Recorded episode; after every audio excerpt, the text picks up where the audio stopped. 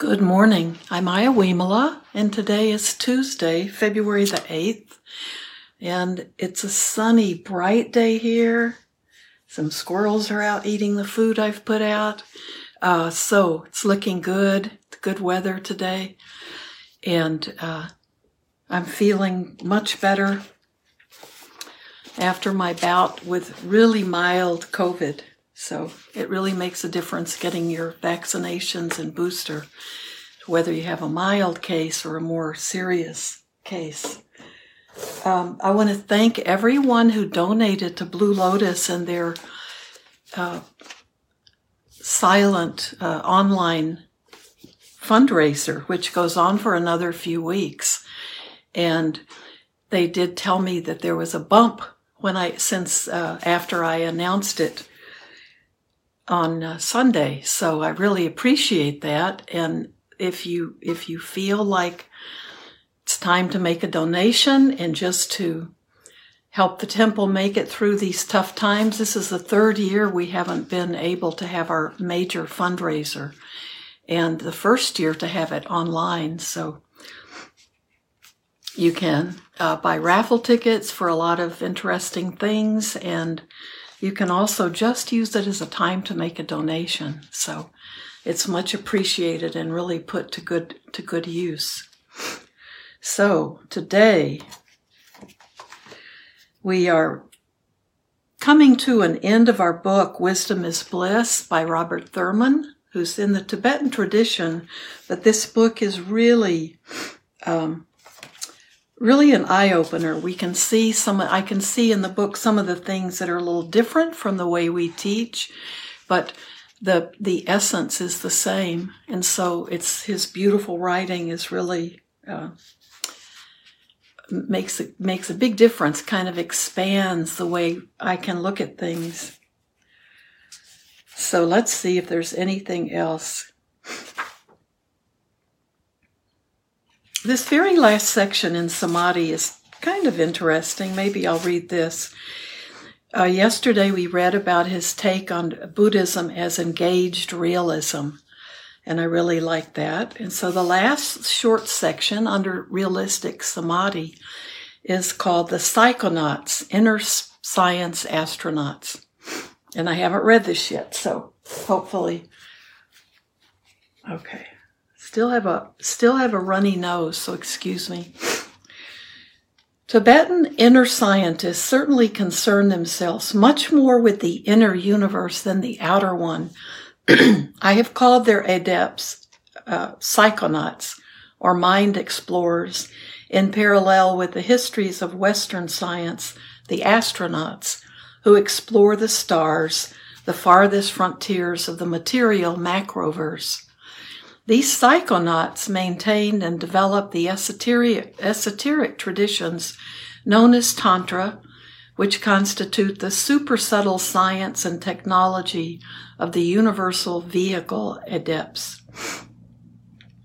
As their science was quintessentially an inner science, using the human brain and body and the out of body, subtle body subjectivity as the laboratory, these adepts also developed an inner technology.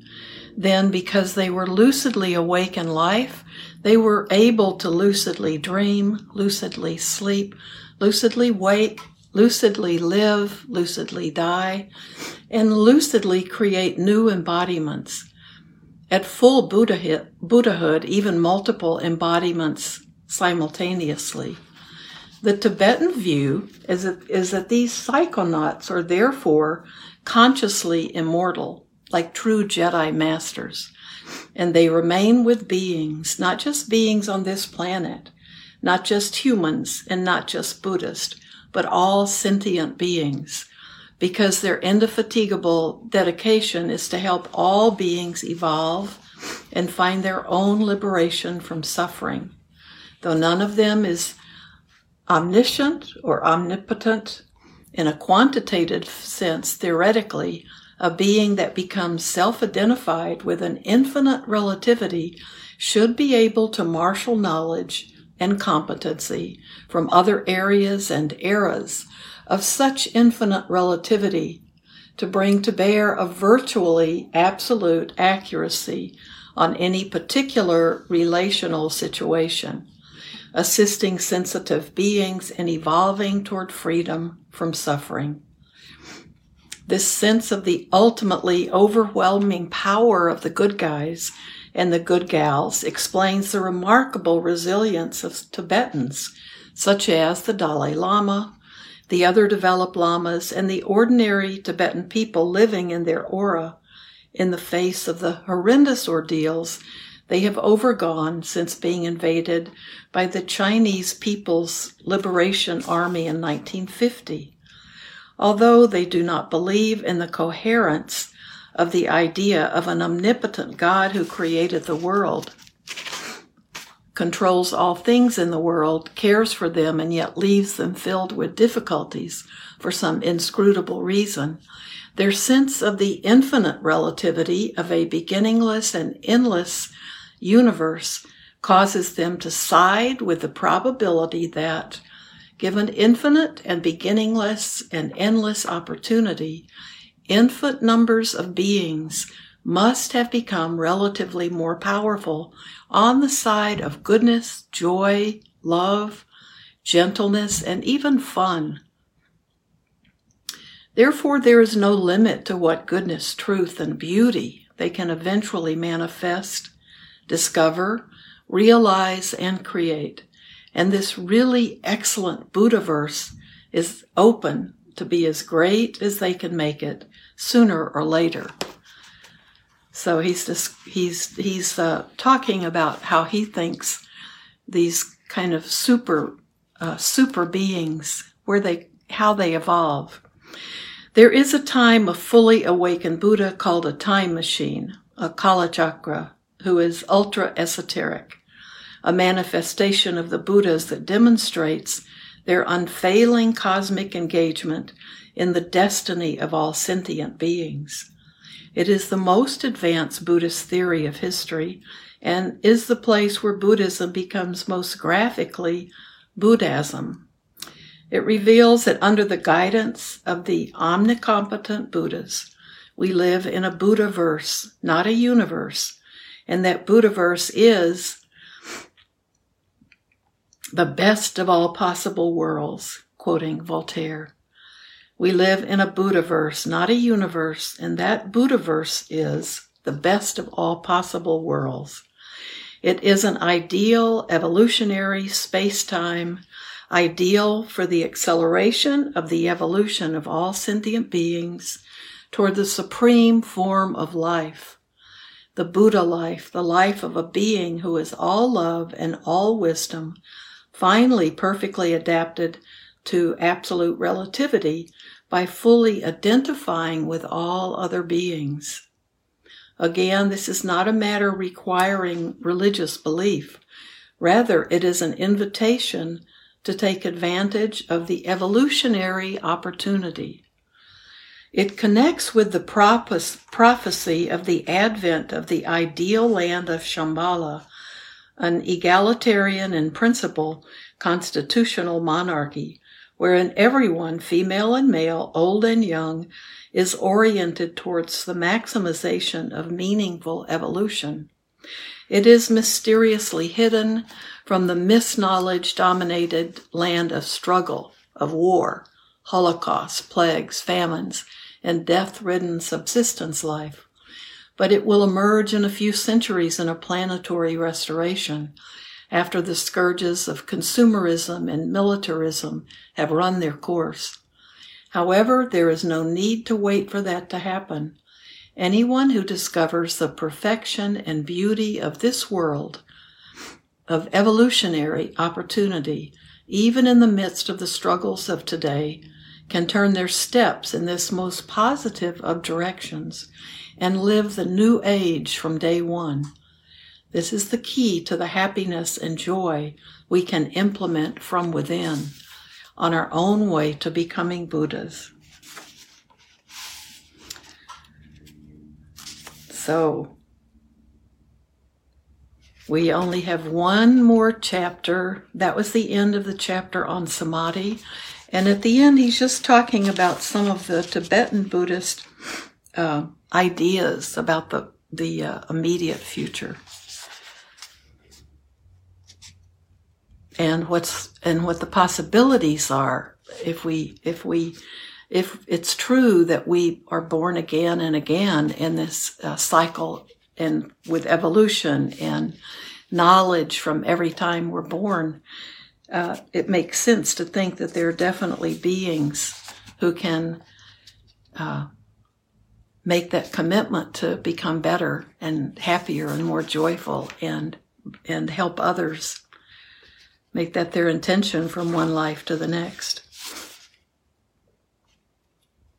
So we will spend some time uh, tomorrow. What's tomorrow? Not tomorrow, Thursday on this last chapter, which he calls, and I think it's an intriguing title. Chapter 10 is Sharing My Consolation Prize. And I think it's a wrap up. So let's, we'll see how many, if we want to spend more than a couple of days on that. So, um, it makes sense.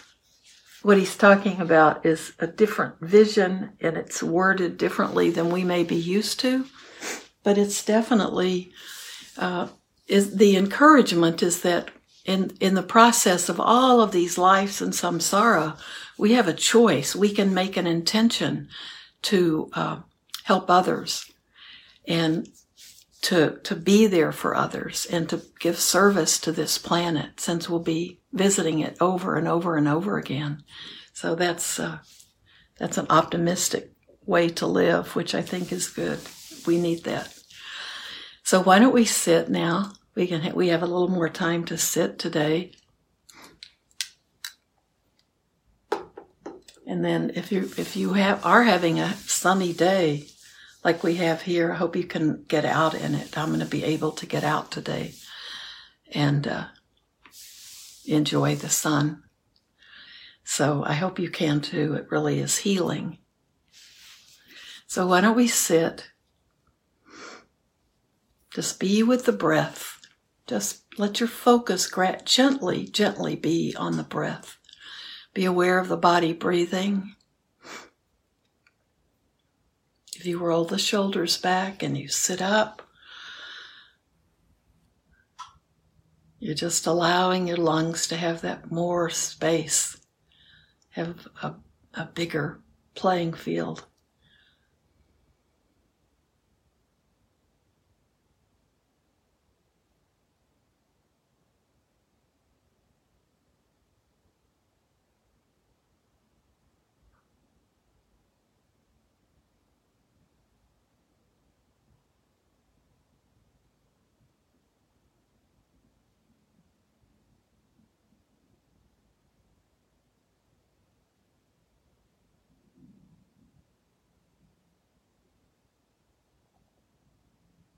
As we observe the body breathing, I think it's a wonderful time to have gratitude for the work that our body does automatically.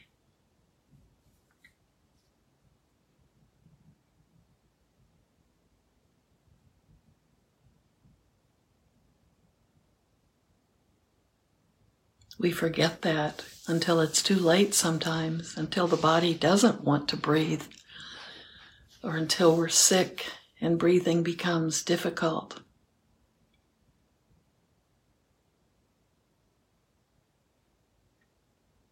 So be grateful for every every breath, especially if you know your air is clean.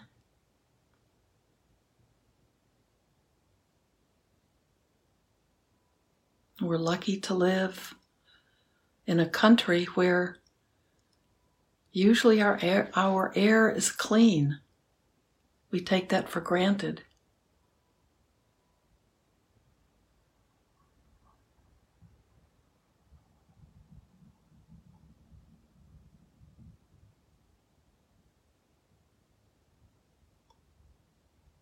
Breathe in gratitude.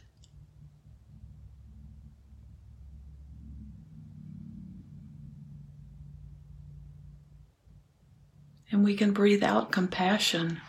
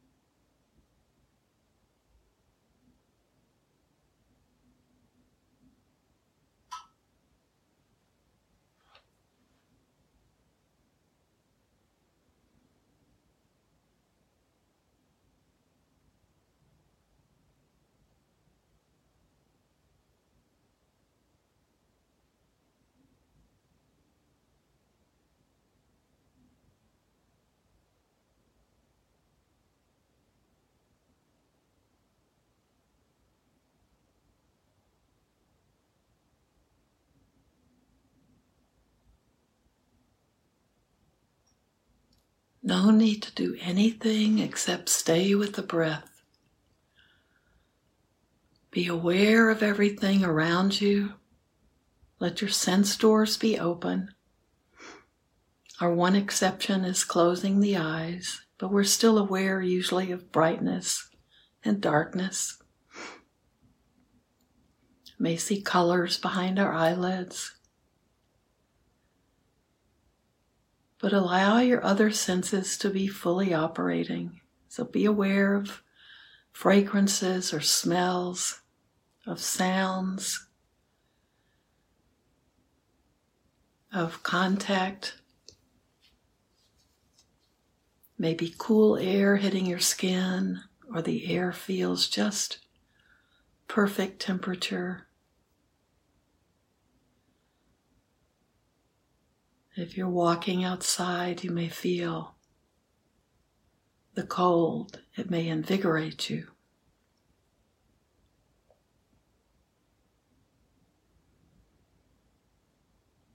And allow the thoughts to just come and go. Don't focus and fixate on your thinking. Just see it, allow it, but then change your focus away from those thoughts.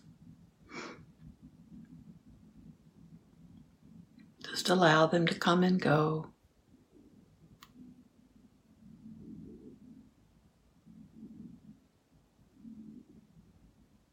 Just keep coming back to the breath.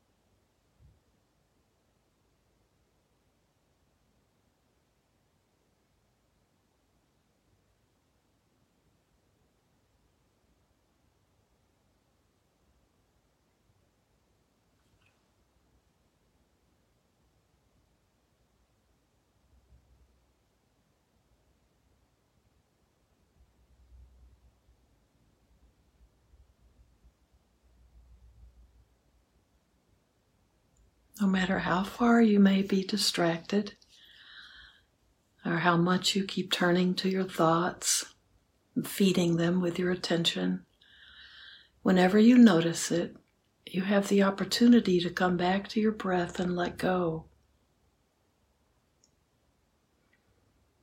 So, our practice is a, a constant attempt to let go of the thoughts, to let go of all of those things that are that we try to control and manage, and just to be with the breath. Let go and let be.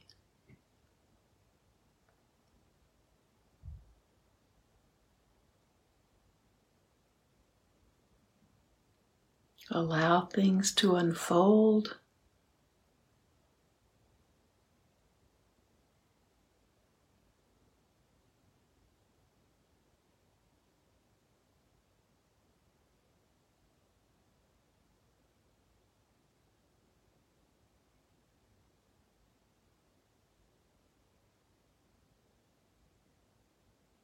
Let go of speculating on how you think things will go.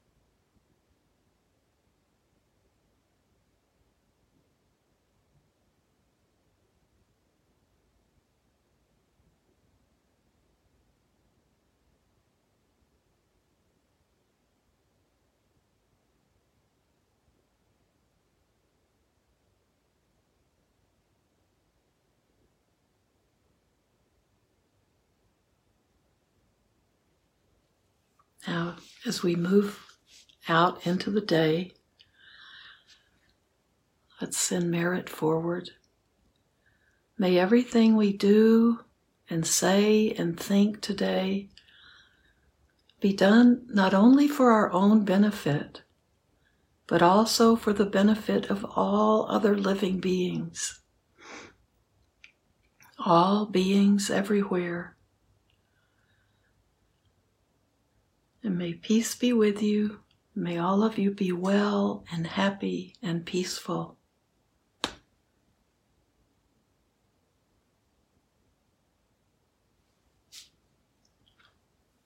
So I'll see you on Thursday, and we'll we'll uh, look at the last chapter of the book. Think about something else that you'd be interested in reading or talking about when I meet with you in the mornings. So have a beautiful day. Enjoy the sunshine if you have it.